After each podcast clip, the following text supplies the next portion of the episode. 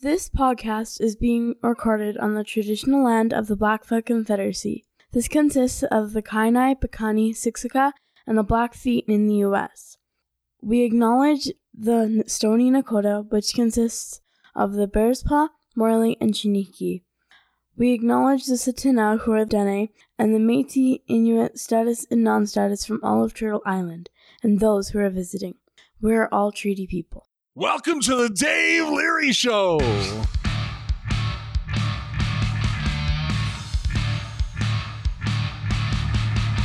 Welcome to the Voices in Recovery podcast, brought to you by Freedom's Path Recovery Society in Calgary, Alberta, Canada.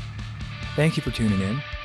Please remember that these are opinions that are shared are those of the individuals and not of any agency, organization, or other entity, unless otherwise specified. Also, if you're a minor, please check with your parent and or guardian as you need to have permission to listen to these podcasts. We will potentially talk about violent subject matter, sexual content, and difficulties human beings face on their day-to-day lives in recovery.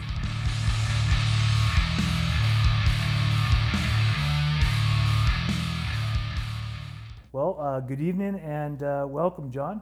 Thanks for coming in, man. Like, tell us your story and I've known you for a long time. So, but there's lots of stuff that I won't be able to talk about. so you'll have to talk about it.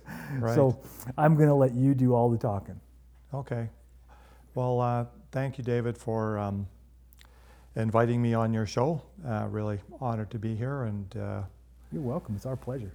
Yeah, it's been a um, a great uh, friendship. I've really enjoyed um, you know the time I've I've spent with you and uh, workshops have done and so on, and uh, it's been great. And um, yeah, I've been on this uh, journey of recovery for a while now, and I guess maybe uh, uh start off. Uh, I often wonder, like you know, where did all this uh, addiction come from in my life? And you know, I has to go back to my my my dad. He was an mm. alcoholic. He's kind of a functioning alcoholic. But um, yeah, it was always, uh, you know, we lived on a farm out west of the city and always worked during the day and, you know, kind of got the farm stuff done. And, but then, you know, come afternoon, it would be, uh, he'd, he'd be disappearing. And it's, well, where are you going, Dad? It's, well, I have to see a man about a dog. Mm. And that was his way of saying that he was um, heading off to the bar for a few beers. And, uh, you know, he always promised to be home by dinner time, but you know, never made that mm-hmm. that uh, appearance until later. And uh, you know, so the addiction certainly uh, runs in my family, and um, uh, it was, yeah. The other thing I'd say about my dad was that um, never had a conversation with him. It was always like a monologue that. Um, he would talk at you and you would just listen to whatever his uh, story of the day was. And um, so, yeah, I never really got um, a really good bond with him. And, uh, you know, I think he was hard as an alcoholic. He was fairly um, a nice, nice, jovial guy, happy guy, but, um, you know, pretty detached. And, um, you know, it was always on me about, you know, it's it's not not good enough. Like there was always two ways of doing things. There was his way and the wrong way, and I invariably picked the wrong way to do things. So that was really the story of me growing up on the farm and um, uh, working hard. I was an only child, so uh, my parents were older. I felt, I guess. Uh, yeah, I was happy on the farm. It was like that's what I grew up with. I didn't know anything different, and you know, loved being busy, and I always had projects to work on and stuff to do. And uh, but it was always this case of, you know, it was never good enough for my dad, and he was always, you know, pointing that out and. You know, why are you doing that? And you know, why can't you just? I just want you to do that. You know, just forget about that, and and uh, let me show you how it's done, and blah blah blah. Mm-hmm. And so I was, was really uh, trying to please him, you know, growing up, as you know, kids often do. They want to please their parents. Yeah. And I really had uh, had a tough time doing that. I just uh, you know tried for years to um, you know get him to appreciate um, what I was doing and how hard I was working around the farm and so on. And so, I mean, that just followed followed me um, into the rest of my life. I was uh, fairly, you know, shy, I guess, growing up, and uh, I was just didn't spend, um, you know, without other siblings and kind of isolated on the farm. I just learned to work, and that's where I got a lot of my self worth from was from working and you know, I I did okay in school. I went on to university, you know, worked hard in university.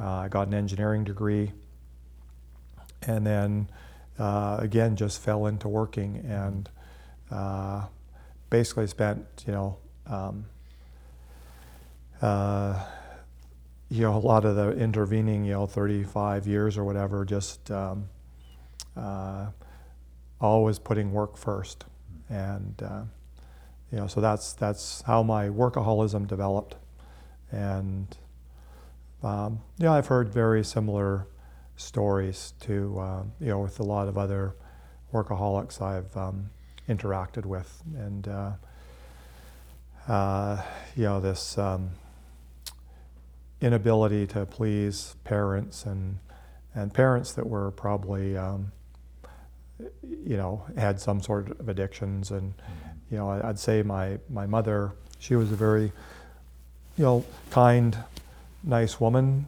um, but she was really just, you know, all she did from uh, morning to night and into the night was was work, and uh, you know, I, I, never, I never saw play or experience play. You know, I've, a lot of um, kids grow up and they play with other kids a lot, and they uh, play with their families and so on. And you know, I did that at school, of course, but you know, it was always like no extracurricular activities for John. Just you know, get home, get to work, lots of stuff to do on the farm. So, um, and then um, yeah, so I always thought though that my workaholism, you know, is what I'm. I'm a workaholic in in recovery, and I always thought my uh, you know, ability to work hard, like that was how I defined myself. That um, you know, I always um, prided myself in being able to uh, just keep working, and you know, I got enjoyment out of it. I, uh, like I said, I was um, graduated as an engineer and got a job. You know, I've worked mostly most of my career has been here in Calgary, mm-hmm. working in the oil industry, and um, there was always lots to get wrapped up in at work, you know, and so um, my personality too was that I would just, you know, get wrapped up in things and want to just like keep going, like get a project, mm-hmm. kind of gets on the brain. I just want to keep working, working, working, and you know that um, I worked for workaholic companies as well. Mm. And I mean, that really helped spur my workaholism as well because, um, you know, it's a, um, one of the um, addictions that, you know, is, can even be seen kindly on by, you know, the, the world that we live in. Like, you're a workaholic? Well, like everybody's a workaholic mm. and, you know, working is good. And yeah. yeah, you get praise for working hard and you get, you know, you get promotions at work and you get a better job and it's like rah rah rah it's a good thing. And I had always you know defined myself as being this um, you know smart hardworking person. And um, and so then it was you know I guess understandable that work always came first. If it it was my defining thing in my life so I had to put it first you know above family above relationships and and so on. Um, so I ended up, I got um, married. I think I was about 26 when I got married the first time. And um, uh, got married to a lady that was, um, was a little bit older than me. She'd already had a, a son. And um, uh, you know, the relationship started off well, and as a lot of relationships do. Mm-hmm. And uh, but uh, you know, the, the, marriage started to run into difficulties a few years down the road, and uh, you know, some stresses and so on. And I had no idea how to handle it or fix it, and um, I wasn't very self-aware, you know, back in those days, and um, just kind of was really clueless, I guess, at, at what it took to um, have a good relationship. And uh, so my, you know, I just started working harder. And, uh, you know, my first wife, um, uh, that was okay for her. She was kind of a workaholic too. So we ended up just, um, you know, both spending a lot of time working and not a lot of time doing anything else. And there was years where I was, um, you know, didn't spend uh, much time with friends or family. And, um, you know, the problems that were in the relationship uh, didn't get dealt with. They just got bypassed and, and left.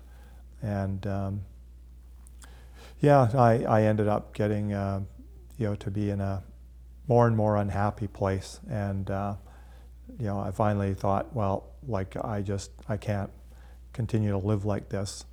Um, uh, you know, it's time for me to do something, and so I um, went down the path of a, a, divorce. I thought, you know, if I don't get divorced, um, you know, I just it just seems like a really dark ending. I started um, thinking about, you know, uh, not wanting to, to live just with just. Uh, um, and it was my disease. It was really, uh, you know, just thoughts of um, in this situation, this relationship that I don't know how to fix, and just you know, sad with myself and like, you know, woe is me, what an unhappy boy, mm-hmm. and um,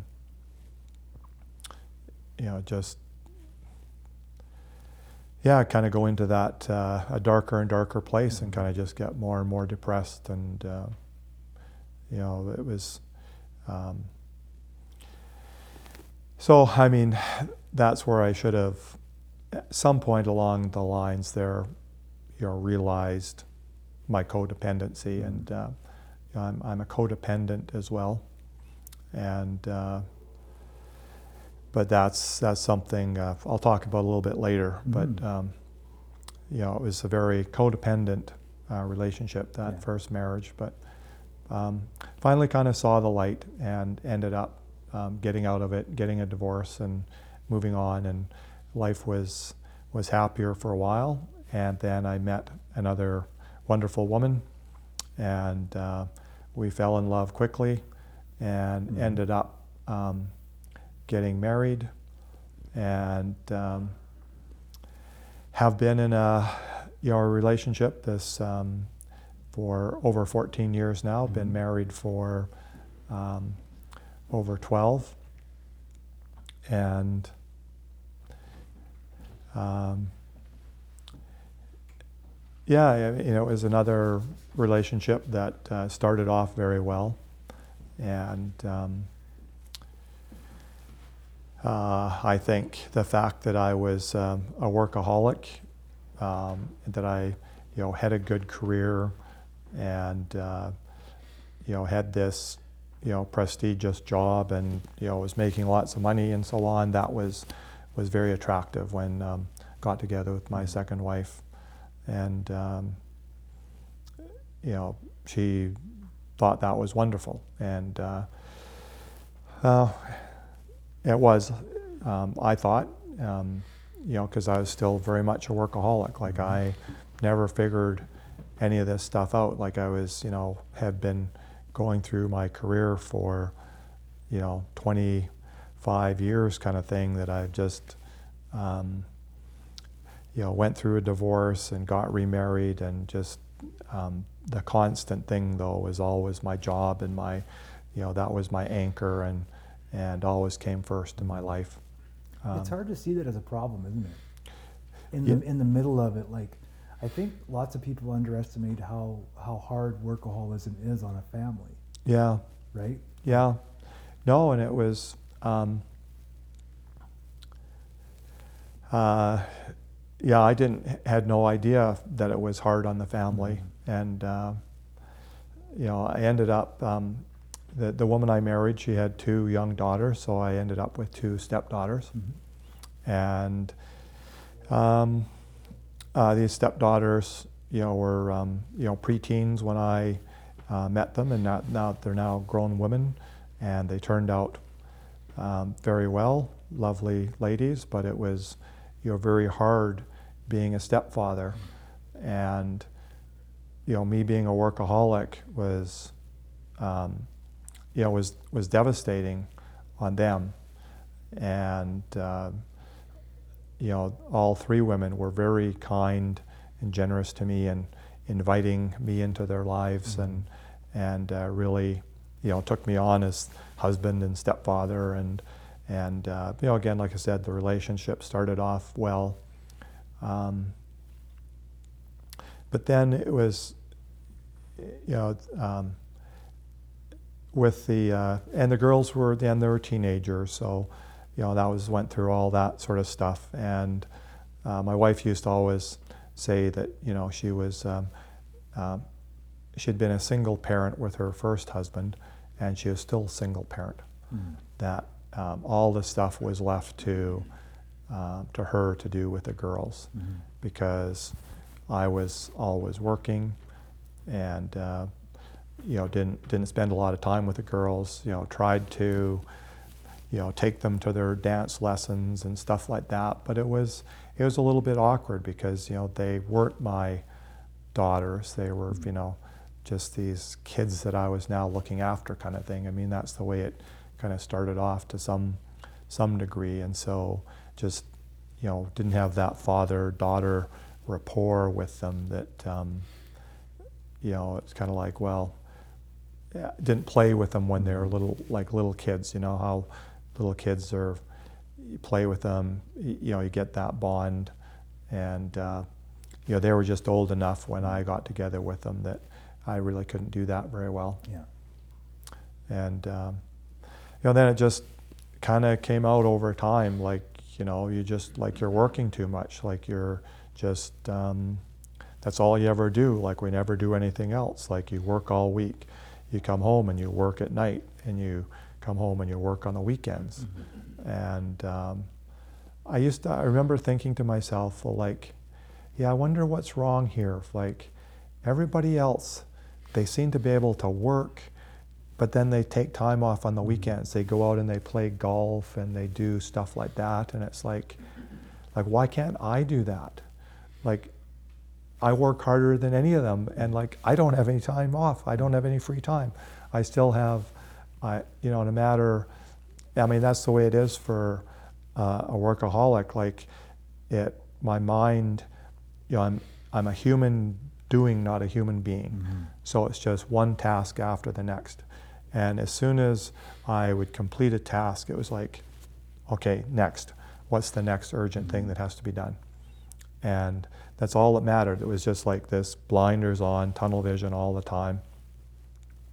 And it's like you want to socialize on the weekend like you want to get together with friends and it's like well that was just so like it just made my skin crawl to think about you know not working taking time off to go and visit people or you know go and do something with the girls or um, so um, uh, you know and it- was like well can we have family time like you know at least you know, one thing that my wife always did was, you know, really like to have a family meal at dinner time. So mm-hmm. I was pretty good at coming home at, you know, the right time from work. That was one thing. Even in my depths of my workaholism, I wasn't usually late to come home mm-hmm. for dinner. I got home on time.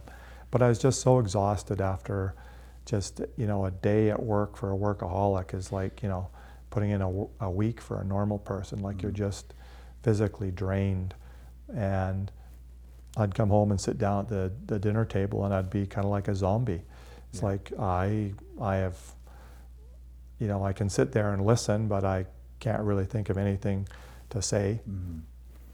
Or I'm still wound up on what I was thinking about, and I just really want to get this meal finished so I can run up to my office upstairs and continue working. Yeah. And uh, It's like an all-consuming thought, eh? yeah, Just like booze, just like Yeah. drugs. Yeah. And so, um, yeah, eventually my wife gave me a copy of this uh, book written by a, a doctor. I forget his uh, name right now, but it's called um, Chained to the Desk. Mm. And it's uh, written by this medical doctor about his workaholic patients.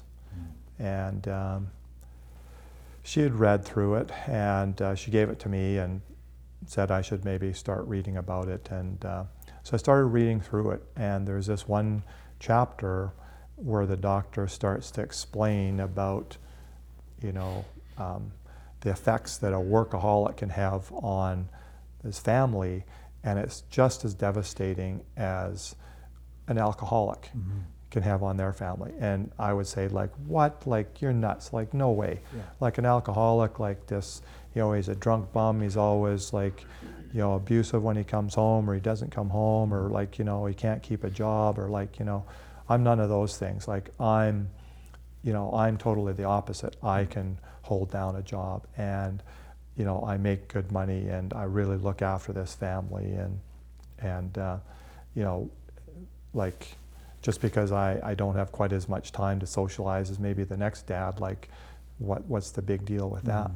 But as I read through it, you know, I learned from that book, from reading it, that, you know, that the, um, you know, father, mother, you know, alcohol, the uh, workaholic person in the relationship, they're just totally unemotionally um, available Mm. And I mean that was that was me. Like I was, might have been there in flesh, but Yeah. you know, I wasn't really there in spirit. And it was like, you know, my wife was like she was a single parent. Like it was sort of uh, sitting at the family dinner table. It was kind of like the three of the four of us, but there was the three of them having a nice conversation, and then the zombie sitting in the dad spot and just sort of you know kind of out of it. Yeah. Um, That's a tough way to be, eh? Yeah. Yeah. Yeah, and so it got to be um, um, more and more of a sore point, and um, uh, it really it got to uh, the stage where, um, you know, my wife wanted a divorce. It was like, you know, this isn't a family. You know, we don't want to live like this, um, and uh, the girls really did not like me at all Mm. you know they uh, they really uh, they were kind of they were coaching their mother to uh, you know probably not a bad idea to, to get a divorce Mhm. yeah like that's probably the right way to go with John like and um, you know and so she was open with me about this like here's this book you're a workaholic I think you need to do something about it blah blah blah and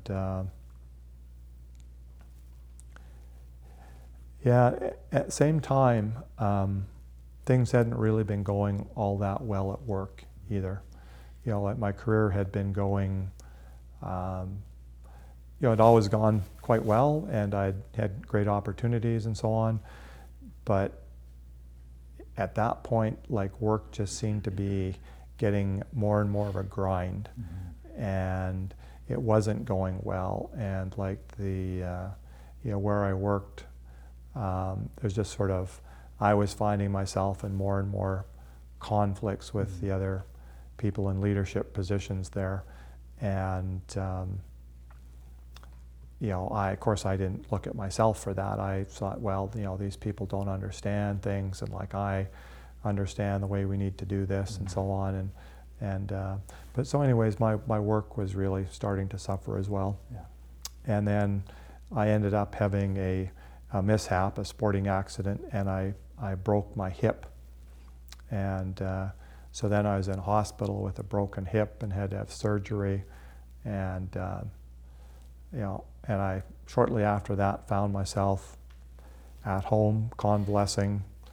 Um, you know, my, my wife and daughters would barely wanted to have anything to do with me, and here I was lying there with a broken hip, kind of thing, Mhm. and. Um, uh, yeah, it was really it was it was a bottom. It, like my my life was a mess. You know, Yeah. I'm on the verge of a divorce, and uh, there's a major blow to my health.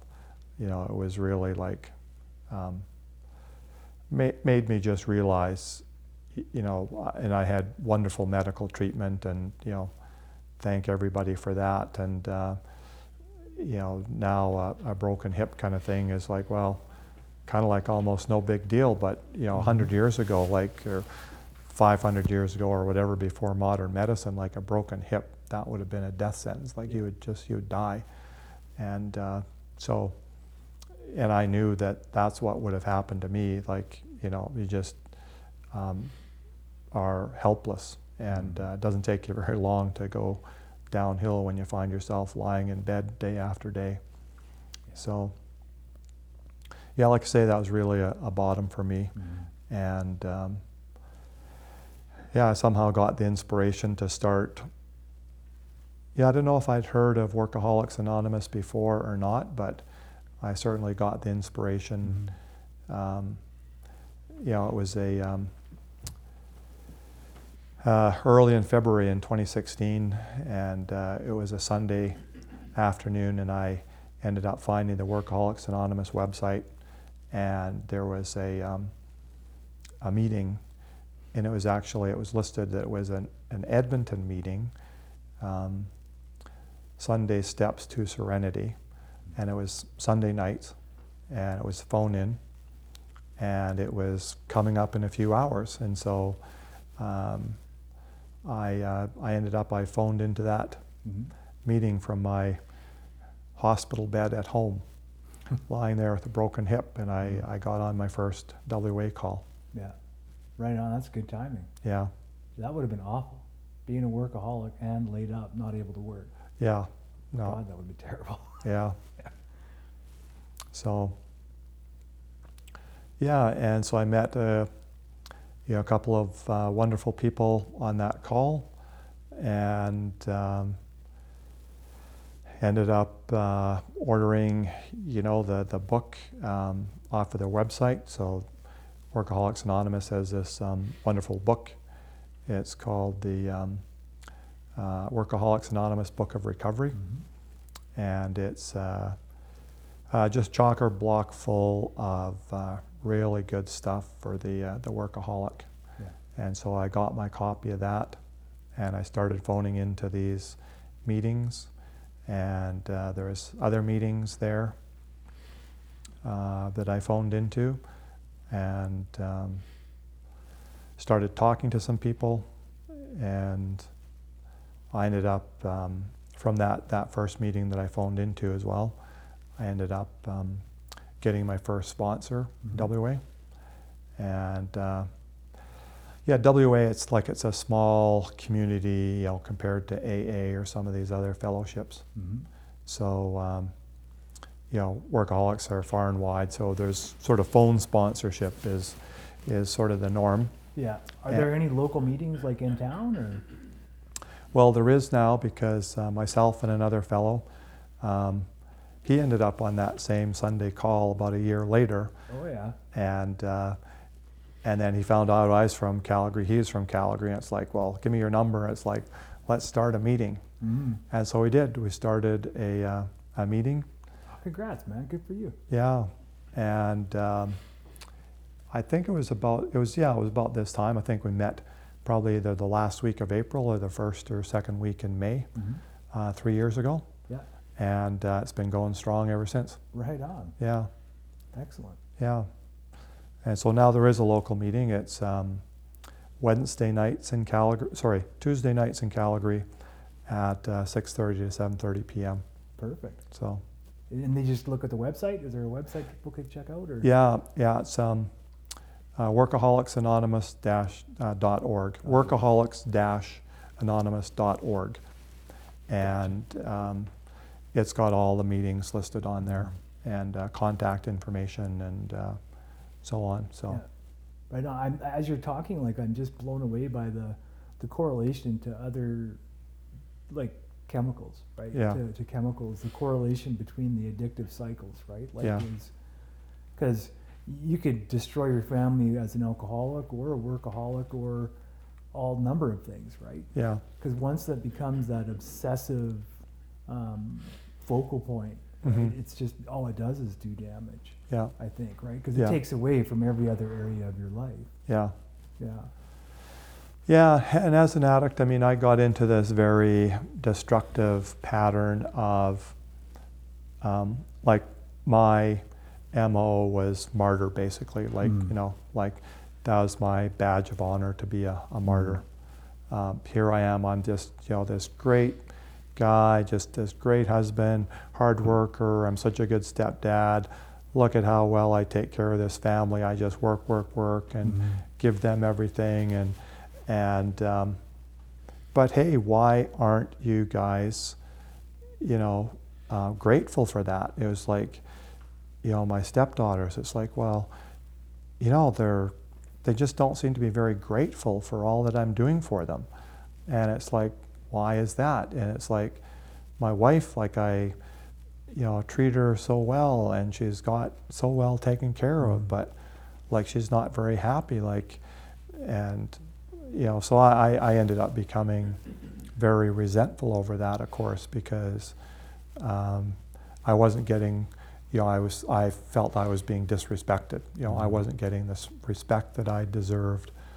And you know damn it my family should be a lot more grateful and respectful than, than they are and so I mean I would end up um, just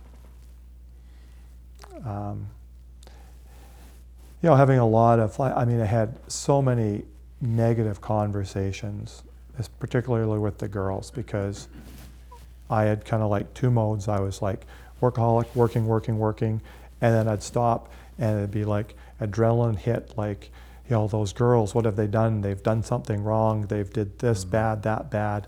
And I would just, you know, I was so resentful. I was just willing to pounce on them for, Mhm. for anything, you know. Yeah. And that's why they just ended up like they didn't want to have any- anything to do with me. I was just this kind of ogre that, that kind of, um, you know, bad-tempered, grumpy, grumpy guy that was always giving them shit for doing stuff. You know, that was just normal teenage stuff, and it's, um, um, you know, I never didn't have that other part of that relationship with them where, um, you know, that loving, kind relationship. I mean, it's okay to um, get, um, you know, upset with somebody or whatever to, you know, when they do something wrong or whatever, you have a, a couple of terse Mm. comments or whatever, as long as you have that other side of the relationship. But I didn't have that.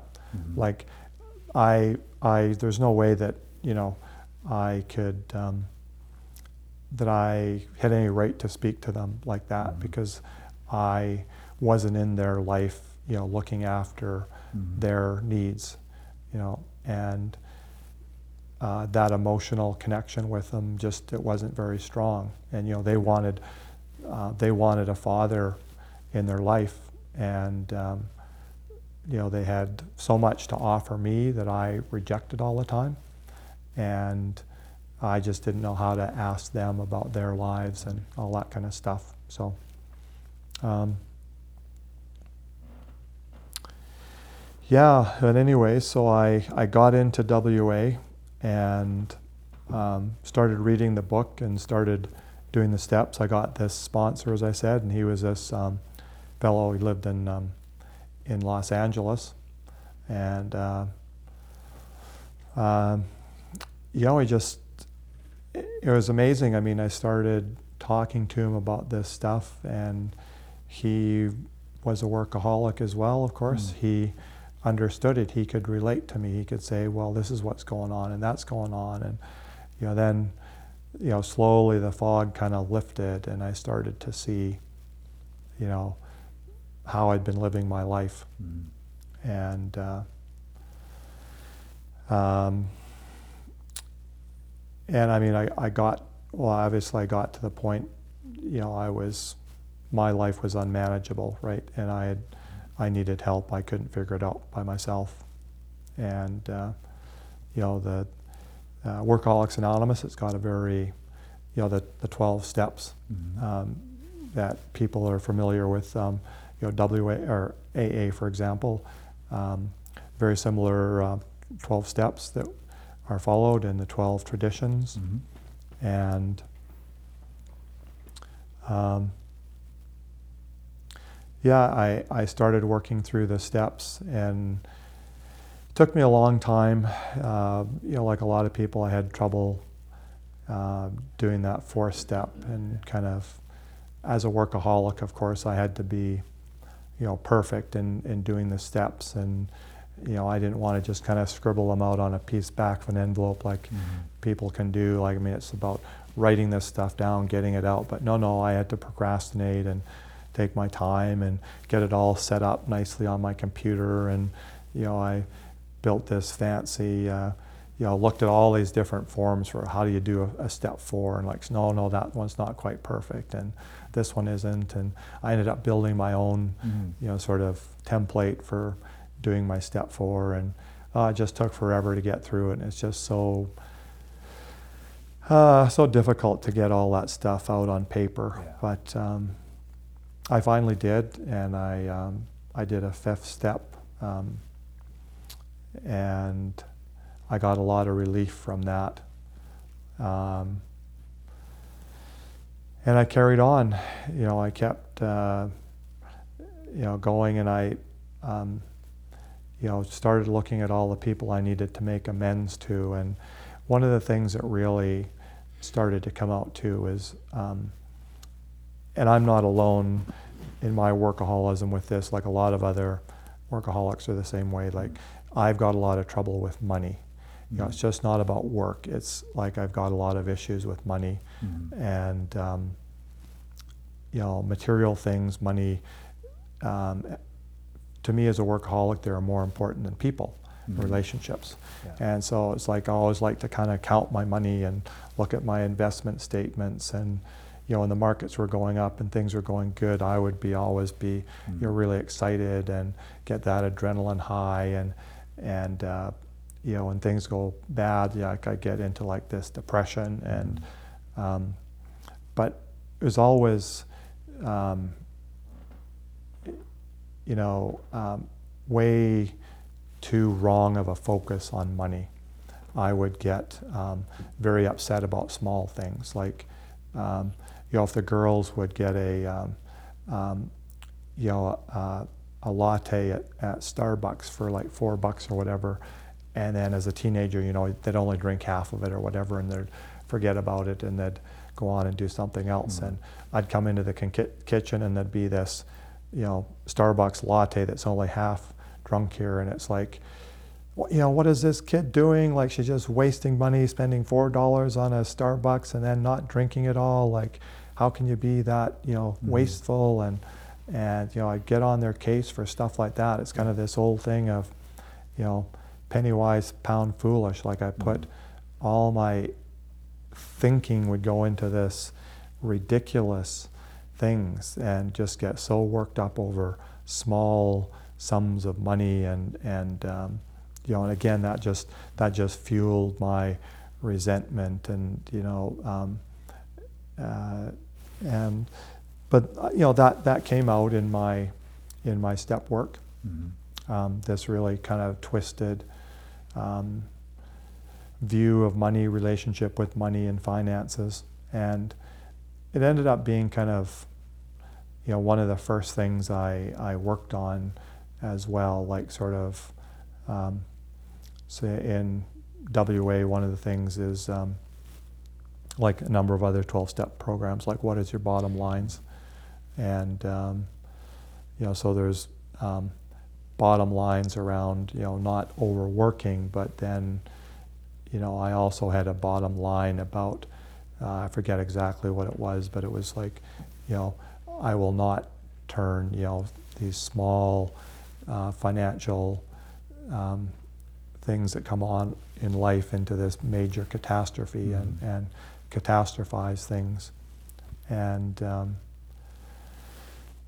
yeah, I, um, you know, made this I made this long list of people that I, I needed to make amends to, and uh, um, you know, top on my list were my family, and uh, they were the ones that really hurt the most, um, and um, and I made made really good, solid amends to them, and that was one of the best things that I ever did to my life. I mean, especially the amends to my stepdaughters. Um, I think it was uh, a defining moment in my life. Like it really Yeah. changed my life. Um, I can see that. Amends Yeah. are powerful. yeah, Yeah. yeah. Um, yeah, because um, um, you know, then it was kind of like all these you know small miracles started happening Mm. in my life, and um, you know that's the the promises of WA or the promises of AA or these, you know, um, when I brought this higher power into my life, and really, you know, worked hard at, at letting go and just, you know, let it let go, let God. Um, all these amazing things started to Mm. to turn around. Um, uh, well, obviously, my, my broken hip healed, although I did um, end up, I had to go on and have another operation, have a hip replacement, and uh, that went extremely well. And, um, you know, I, I attribute part of that medical success to my WA program and just Mhm. you know willingness to um, uh, let higher power into my life and uh, do things that are, are good for me and give me that, that good guidance. Yeah. And so my health now is is uh, you know I'm I'm in, in really good health again. Have fully recovered from my my hip replacement, and um, uh, as I said, one of the first things I started to work on was my relationship with money. Mhm. And it's just started to let go and really put these small things in perspective, you know, and started like, you know, just forget about the small stuff, like concentrate on the big stuff. Mhm. So I've become much more relaxed um, from that financial point of view. And that allowed me to relax in a lot of other areas in my life. And, um, you know, I had this true desire to change and to be a different person and to really develop a better relationship with my family. Mhm. And, um, you know, and it, it took time. I think, um, uh, you know, um, again, I've heard the same story from lots of other addicts, but it, it takes a while um, for a recovering addict to be able to be trusted again. Mhm. And it certainly took a while for me to uh, build up trust, Yeah. uh, but I did. And, um, you know, WA was there every step of the way. Mhm. Um, you know, and I, continuing to go to meetings, talking to my sponsor, you know, worked all the way through the steps. And um, the situation is uh, totally turned around with my my daughters now. Like they're, um, you know, they are absolutely, truly my daughters, Mhm. and I'm their father, and I have a wonderful, loving relationship with them, and um, That's awesome.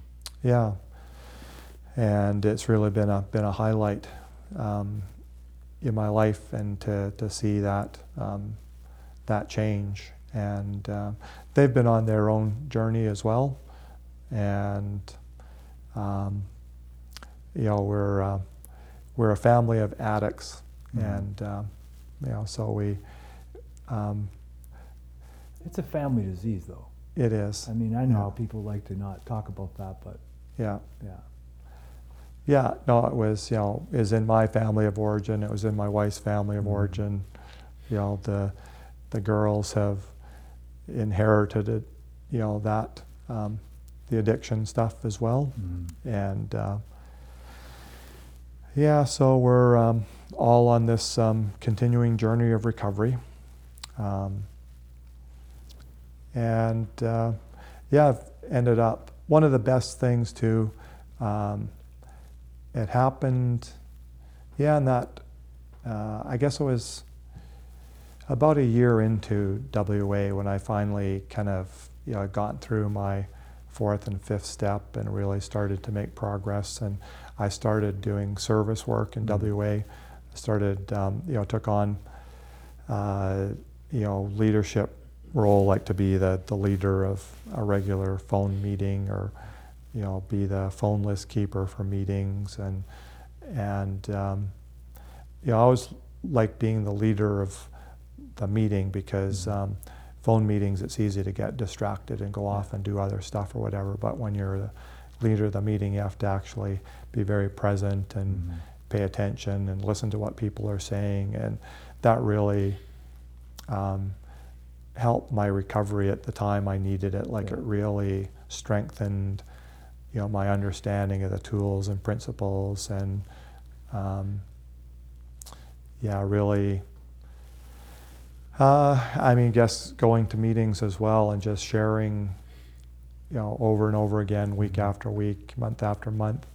Um, you know, I've never been to a meeting that I haven't got something out of. Like every 12 step meeting that I've gone to has been a blessing. Mhm. Um, and, you know, no matter how crappy I'm feeling, when I go to a meeting, Yeah. I always end up feeling better. Yeah. So, I'm familiar with that feeling. yeah. Yeah. It's just something about it, right? Something happens. Yeah. Yeah, just that um, the camaraderie, the common bond, the understanding, uh, the willingness that people have to, you know, listen and to participate and share so openly about their lives. Um, you know, and be be vulnerable, right? Like I, um, you know, vulnerability. It's um, a trait that we really value in other Mhm. people. Um, like when somebody's vulnerable, um, you know, I find myself just drawn to that person. Like they just feel so much closer to them and Mhm. connected to them. Um, yet, you know, being vulnerable is always just so scary for me. Yeah. And, um, uh, you know, I always thought, you know, again, part of my weird addictive thinking, it's sort of like, well, knowledge is power. And it's like, I want all the knowledge and I'm not giving you any of mine. And Mhm. I'm not telling you anything about me, you know, because if I've got lots of secrets and I'm very hidden, you know, that's, uh, I, I somehow I grew up with that. I don't know, from my parents, maybe my dad was kind of paranoid, but it was like, you know, don't tell anybody anything. Like, you know, you don't talk about that. And, Mhm. um, you know, I certainly, I, I never had uh, a relationship with my parents where we talked about, you know, issues or whatever. It was just, nothing ever got discussed. It was just like silence, just zip it, don't say a word. Mhm. Never happened, you know. Um, so yeah, it's been very difficult for me to learn to open up, but I mean Mhm. that's what the meetings do, and and uh, uh, you know, uh, did my fifth step, and it's like, oh, you know, can I really talk about all this stuff? Can I really Mhm. tell this person and tell God all these horrible things I've done and how ashamed I am of of myself and uh, my life? And it's like, well, yes, I, I can do that. I did do that. Felt pretty good actually. Mhm. And um, It's quite a thing, isn't it? yeah, Yeah. yeah. And so, um, and then one thing, you know, my, my wife is very perceptive and smart about all this stuff. And, you know, she always told me, like, well, just like open up with the girls, like, just be vulnerable. Mhm. And, you know, it's so endearing, like, they'll love you for that. And it, so it's, then it was like, well, I was kind of pretty humbled after everything that had happened. And it's like, well, you know, just this is this is where I'm at. Like, you know, my life is unmanageable. Like, I um, am a workaholic and I can't control it. And, um, you know, this, this, and this, and that. And, and it's like, wow, like they really like that stuff. And it's like, geez, they seem to be really, you know, coming closer to me. And they seem to be opening up about their lives. And, and, um, you know, now that's that's the way it's it's been through Yeah, through this journey. that's cool. Yeah, Yeah, that's really cool. Because I know you love those kids. yeah, Yeah. Well, I shouldn't say kids. They're not kids anymore. yeah. They're now what uh, 26 and 24. yeah, I guess they'll always be your kids, sort of. yeah, Yeah. um, yeah. So then I've um, um, and you know, the next thing that happened basically really was, um, you know, I'd uh, started thinking seriously about retiring. hmm and uh, was a pretty scary thought uh, to begin with. And um, you know, what am I going to do with myself? And uh, oh, you know, what is it going to be like to not have an income anymore, not have that paycheck coming in? It's like, oh, that's so scary. And and you know, if I give up this job, I could, you know, never go back. And you know, it's not exactly easy to get jobs in the oil and gas industry in Calgary hmm these days. And so it was a kind of like a one way ticket if I was going to retire. It was like that was ending it. I wasn't going back to that again. So it was a pretty scary prospect. But I mean, doubt. my wife and I worked through it, and I ended up, I, I did retire at um, the end of 2018. hmm And so that was kind of, you know, I, I like to say proof positive I'm not a, a workaholic anymore. So I like it. yeah, It's like putting the bottle down for a bit, and you're like, yeah, see, I never had a problem. yeah. So, but of course, you can be, um, you know, as they say in, in WA, you know, you can be um, workaholic about anything, including saving the world, right? You can. There's lots of um, people that uh, retire, and that's when their workaholism really flares up, actually. Yeah. So, um, but I've, um, you know, I know that I need it. I know that I'm always a workaholic, Mhm. and um, you know, um, there's this um, morning meeting that I phone into. It's um, I've actually started. We've started um, uh, PM meetings as well, where there's um, meetings seven days a week, a phone-in meeting now in the evenings, and uh, as well as the, the morning meeting that I phone into a lot. And um, That's a lot of growth, like in a little bit of time, eh? yeah, Right on. yeah. So this this um, morning meeting, call it the uh, WA guys hmm group. It's people from mainly all over the U.S. and uh, we've got a Zoom account and uh, uh, get on there every morning. It's uh, nine o'clock Calgary time for a half-hour check-in, and um, we talk about what is our plan for recovery for the day. hmm And everybody does a one-minute spiritual action plan for the day. Yeah. You know, have they got up and prayed or meditated, or you know, um, you know, have they gone to a meeting? Do they plan to go to a meeting? Are they going to take breaks? What's their work schedule? hmm Uh, one of the tools, really good tool of um, WA, is a written daily action plan. Okay. Um, and as a workaholic, I know, um, you know, the alarm clock could go off like at 5:30, but um, my internal alarm clock was like a shot of adrenaline at about 5:20. Just like boom, you just kind of wake up out of this sleep with this shot of adrenaline. It's like, oh my God, I got to get going. Like Mhm. there's so many things I got to do today.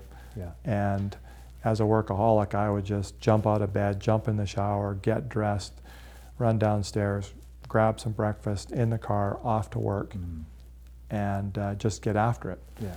With no pre planning or thought, really. It's just like on this mad dash to get in and get doing something, right? Right.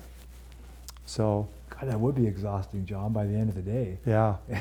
Yeah, and then that's that's like from, you know, seven o'clock in the morning and it's still six o'clock at night. You're still Yeah. doing the same thing, right? It's like, Mhm. oh my God, I still have all these things to do today. Yeah. You know.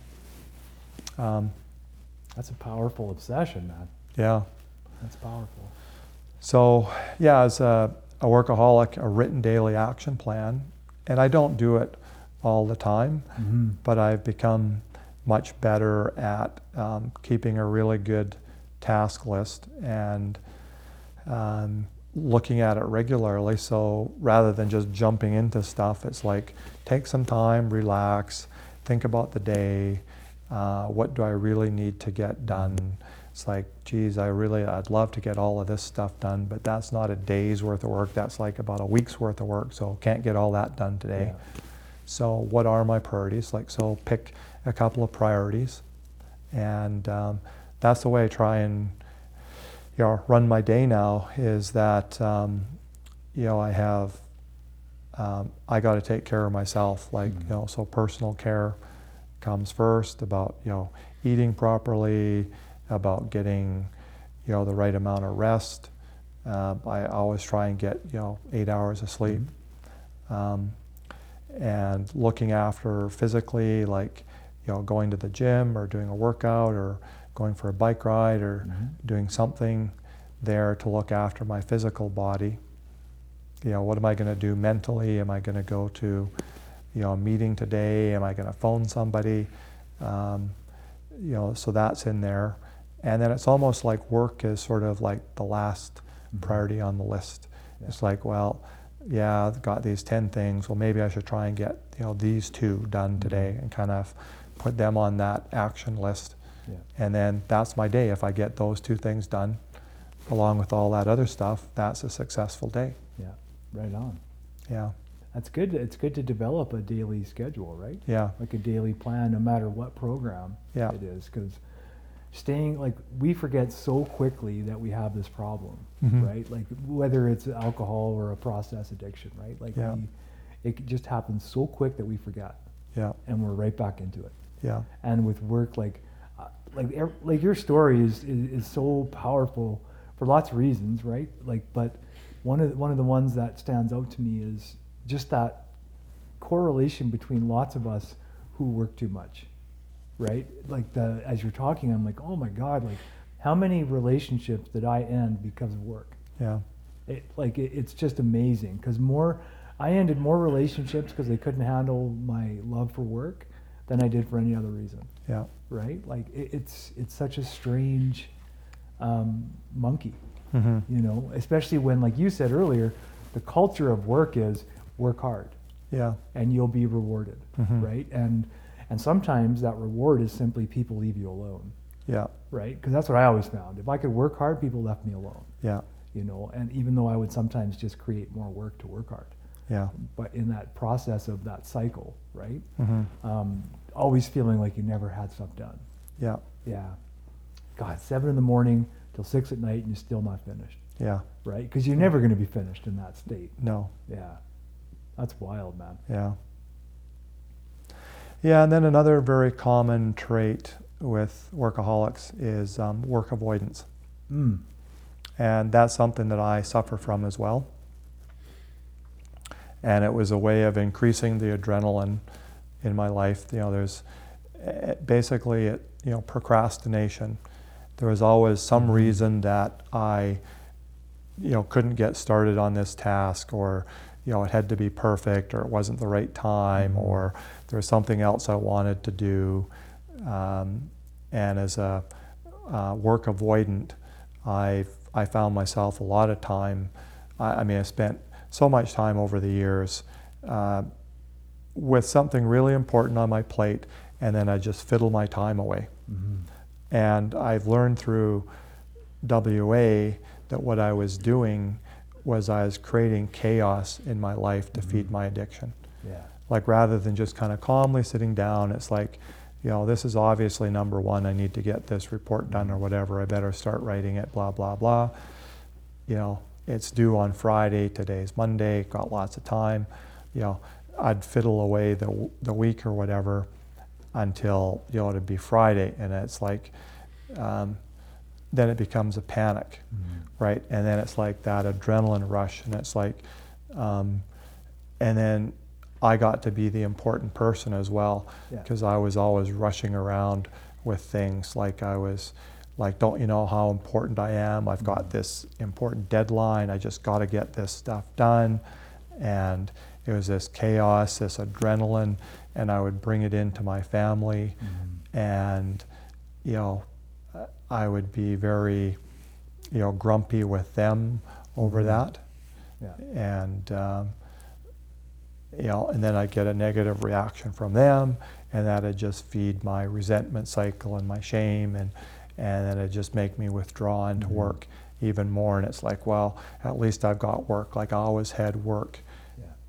and it was just, yeah, um, hard to describe, you know, the obsession when I was in it. You know, when it was so bad, it would just be just this this crushing weight. You know, I'd just have a, a headache and I'd be tight and I'd be anxious and nervous and, you know, feeling down on myself and um, just like this panic, like, oh my God, like, how am I going to get out of this situation? And it's like, I just can't possibly get this done and nobody can help and I'm going to be this failure and oh I just got to keep working and I got to like work all night on this or whatever and I'd um, there are certain times of the year too like it was always really busy for us in the fall Mhm. at work we had like budgets and all this sort of stuff to do and a lot of you know salary administration stuff always was kind of like at christmas time and stuff in our company and uh, i would invariably end up getting sick. Mhm. like i would just work such long hours and i just take it all on. It's like yes i'm here. I can get it done.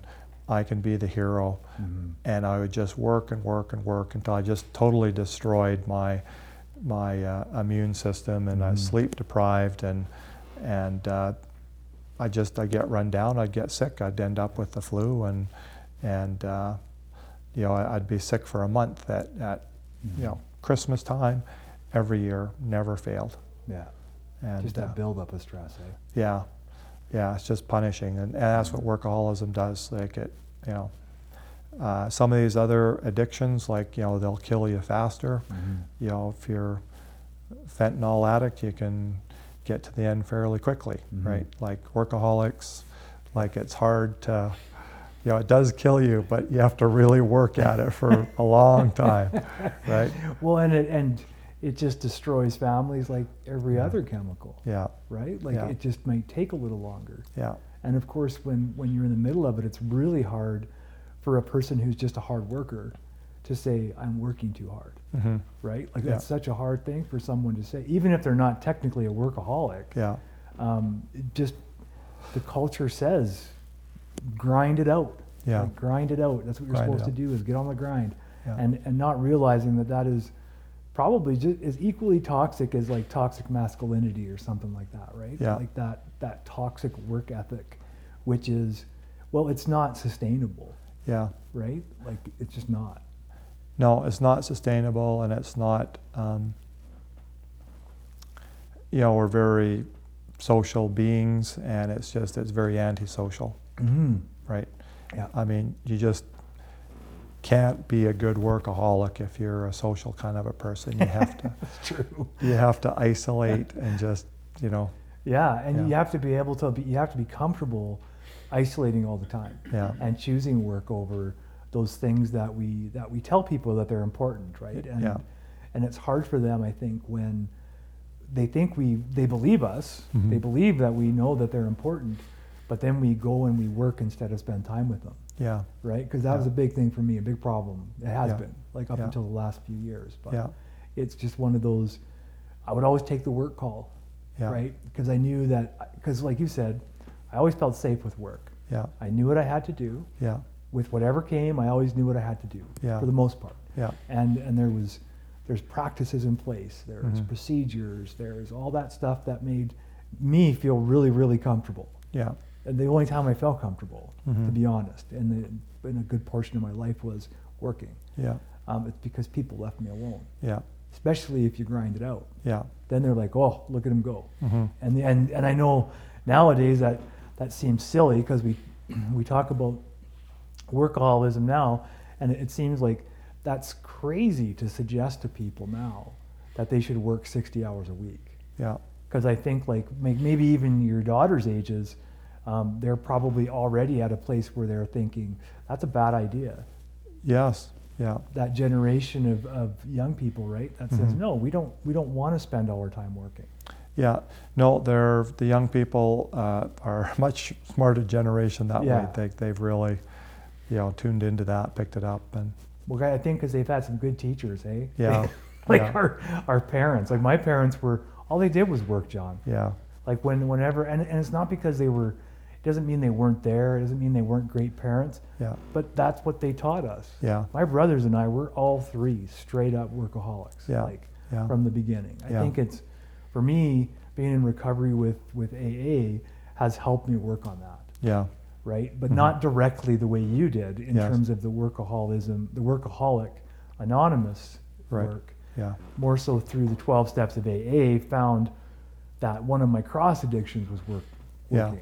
yeah, Right? yeah. Like, w- when working would fail, then I'd have to drink right, you know because when you describe that uh, coming out of that task and then being grumpy yeah, god i could relate to that. Yeah, when there's all of a sudden nothing left to do yeah, oh what are you doing over there? Why are you not paying attention to what Yeah. you're doing? Yeah, it's like all of a sudden all this stuff catches up with you. Yes, it's almost like when when i was drinking and you'd sober up. Hmm and then you'd remember why you were so unhappy the day before. Yeah, right? And it, it just comes rushing back. Yeah, and except for my case it was just me that, Mhm. that's all i could see in the mirror was me yeah, and that same guy who did the same thing over and over and over again. Yeah, right? Without uh, yeah anyway i'm i'm just grateful that you um, i i know you pretty good and i think of you as a friend too. So i Mhm. appreciate you saying that in the beginning. Hmm um, because like you've been through a lot of stuff. Yeah, right? With like and, and we don't have to talk about the details right? Of course but it's Mhm. like so much stuff dude. And to continue moving forward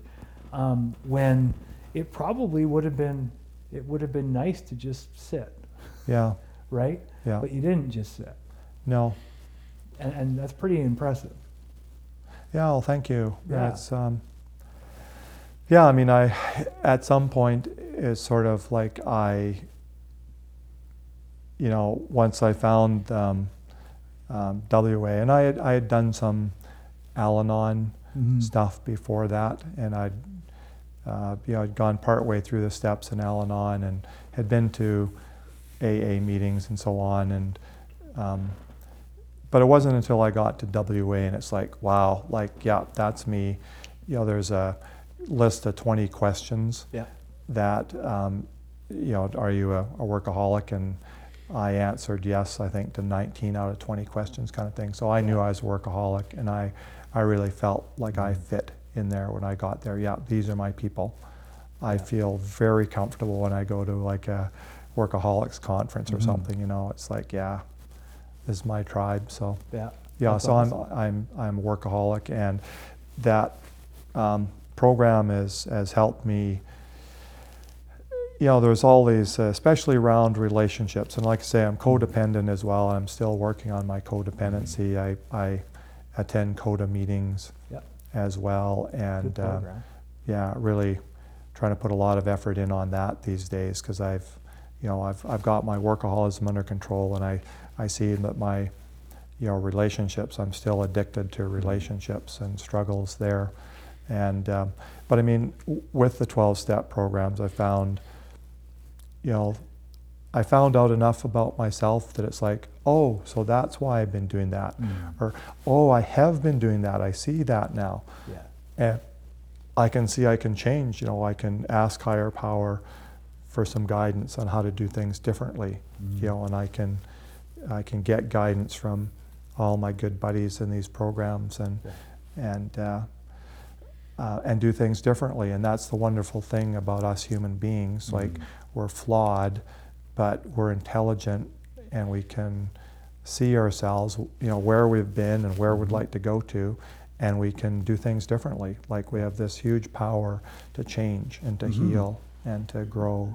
Yeah, and aren't we one of the only species that can do that Yeah. mindfully? I mean, Yeah, like yeah. obviously species change with evolution and stuff, but hmm yeah, we're like the mo- we're the we have like the three. We're the only species with three things, and I can't remember what they are now Yeah. because I'm not smart. But I Yeah. I can remember that I knew something. I just don't know it anymore. Yeah. so I guess that was a that was fun. Yeah. Yeah. So, but yeah, that's um, so I, I really feel like more and more, um, the longer I'm in recovery, uh, the more recovery I think is possible. Mm-hmm. And That's what good good way to put it. yeah. Um, so yeah, now I'm, um, like I say, I'm still very uh, codependent, and um, you know, my wife and I are both very codependent. I mean, I think a lot of people are codependent, and it's like I agree. CODA says it's like the underlying addiction, right? Like Mhm. we're codependents first, and then you know, dysfunctional relationships, and then we just pile everything else Yeah. on top of that. So, yeah, that's my journey that I'm on now, really um, trying to figure that out. And as a codependency, I think it it's, seems to me it manifests in lots of different ways. Mhm. But for me, way I've been codependent a lot, and I think it goes back to like my dad sort of thing as a people pleaser, right? Mhm. Like, I just want to keep the peace. I just want to. I've always put a lot of um, my self worth in getting recognition of others. Mhm. So, like, just tell me that Johnny's a good boy and I'll be happy, kind of thing. Yeah. And so that's what I've always done. It's like, oh, you need me to do this for you or that. Like, oh, I'd be happy to do that because if I do that for me for you, you're going to like me and Mhm. uh, think highly of me. And so, you know, that's been a big driver in my life. And uh, it's, uh, you know, so I always try and fix the situation. If somebody's unhappy, I'm right there to say, well, how can I help? How can I make you happy? What can I do? And, you know, it's a never ending battle, obviously. There's nothing I can do to make, if somebody else is unhappy, that's for them to figure out, you know, Mm. what's making them unhappy and how can they make themselves happy. I can't do anything about that. But man, I've tried hard over the years Yeah. to to fix that. And uh, um, yeah, that's another area. Like I was like I say, I'm just trying to get some further growth and relief in my life, and uh, all comes back to this self care. Yeah. I've been able to say, you know, um, get myself untangled from um, the other people and the relationships in my life, Mhm. and say, what do I need to do for me? What can I? What do I have control over? You know, I can do this. I can do that for me. Take care of myself. Um, if the other person asks for help, I'll give them help. Mhm. But you know, my tendency is to just like jump in there. It's like, you've got a problem. Let me help. What can I do to solve it for you? How can I fix that for you? How can I relieve you of all burden and responsibility? And I'll take that monkey on my shoulders. And Yeah. yeah, And I'll do it for you because I because I want to. yeah, Codependency is tricky though, John. Yeah. Like it's it's tricky because I, I think that I think you, you said it correctly. We're all a little bit codependent, Mhm. if not a lot. Yeah, Right. And yeah.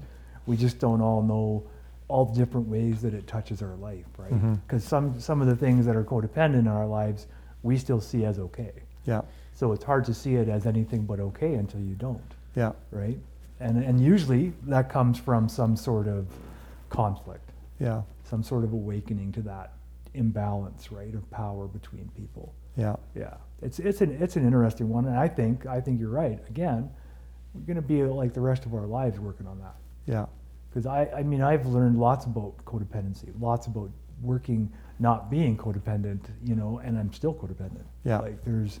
There, I still I love my parents, so I'm still codependent to them. Like there's things that I do just for them yeah, that I wouldn't do for anyone else yeah, but I don't care Yeah. because they're my parents. Those Yeah. are like that's one of those decisions to be codependent when I realize that's just a human condition, hmm being codependent. yeah, Right? We're we're always striving to be interdependent with everyone else. yeah, but the ego makes that complicated. Yes. Right. And and so anyway, I, I'm just really grateful that we there are varying degrees. Not every level of codependency is harmful, Mm-hmm. you know. And I think lots of times people throw that out there like all codependency is harmful, and it's like yeah, it's it's not the most healthy way to have relationships. Yes. Of course not. No. Right.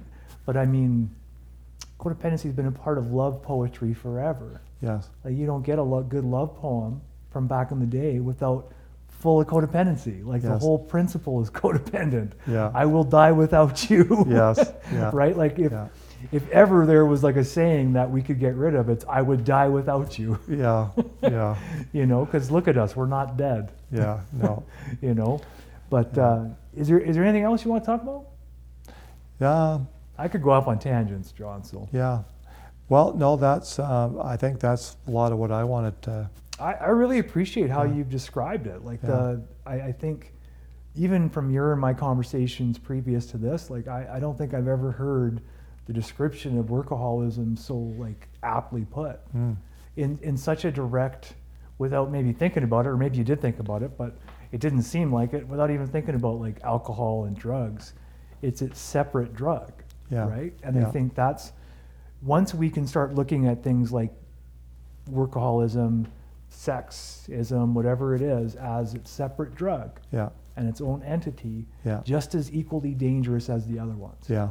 Just in different ways, right? Like you Yeah. said, it might take you a little longer, Yeah. but I mean, think about it. If you if you're a workaholic and you're you're a young workaholic, but you're in a stressful, high risk field, Yeah. well, you might not make it to old age, Right. right? And Yeah. so it, it's kind of like I, we were going to talk about workaholism in general, like a couple weeks from now. Mhm. We changed our mind because we're like squirrels, but we were going to because it's so prevalent.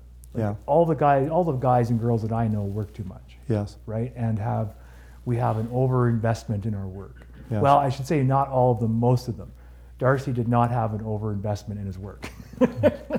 Darcy was as invested in his job as I th- wish I could be, to be honest. Like Yeah. he, like a mirror of, okay, that's a job. Yeah. like I have a family I love, I have other things I love to do, and I, I, I find it really helpful to have people who mirror that Yeah. right? Who can mirror that, like, no, like, I'm just not going to work two straight days. Yeah. Like, why would I do that? Yeah. You know, No. like, instead of, I really want to see my wife. It's kind of why we got married. It's Yeah. kind of, I like my child, you Yeah. know, like, but it's not as though working and, and not being with them means you don't like them.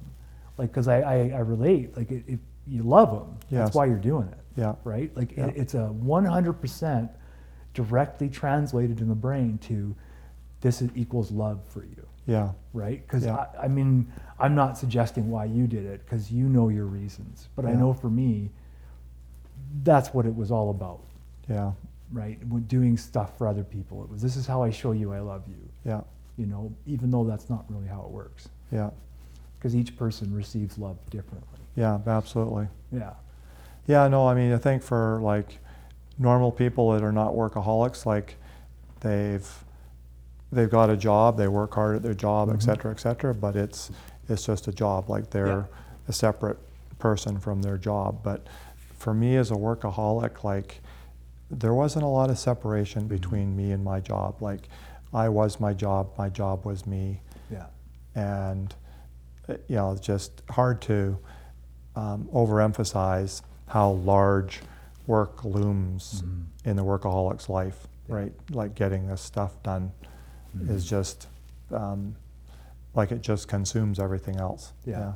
And see, as an alcoholic, I can relate to that 100% yeah because alcohol consumes everything else. yeah There's nothing else outside of alcohol Yeah. or drugs, right, Yeah. in those situations. So I um, thank you so much, man. yeah well you're I- welcome I always appreciate spending time with you and talking to you, man. So thank you for coming. very welcome Right on. really enjoyed it Thank you for tuning in this week to the Voices in Recovery podcast. Please stay tuned every Wednesday as we air another episode. Thank you for your time. And please, if you're in trouble, reach out. If you need to contact us at www.freedomspathrecoverysociety.ca or you can look for us on Facebook under Freedom's Path Recovery Society. Thank you again for tuning in. Please stay tuned for upcoming groups, activities, and podcasts.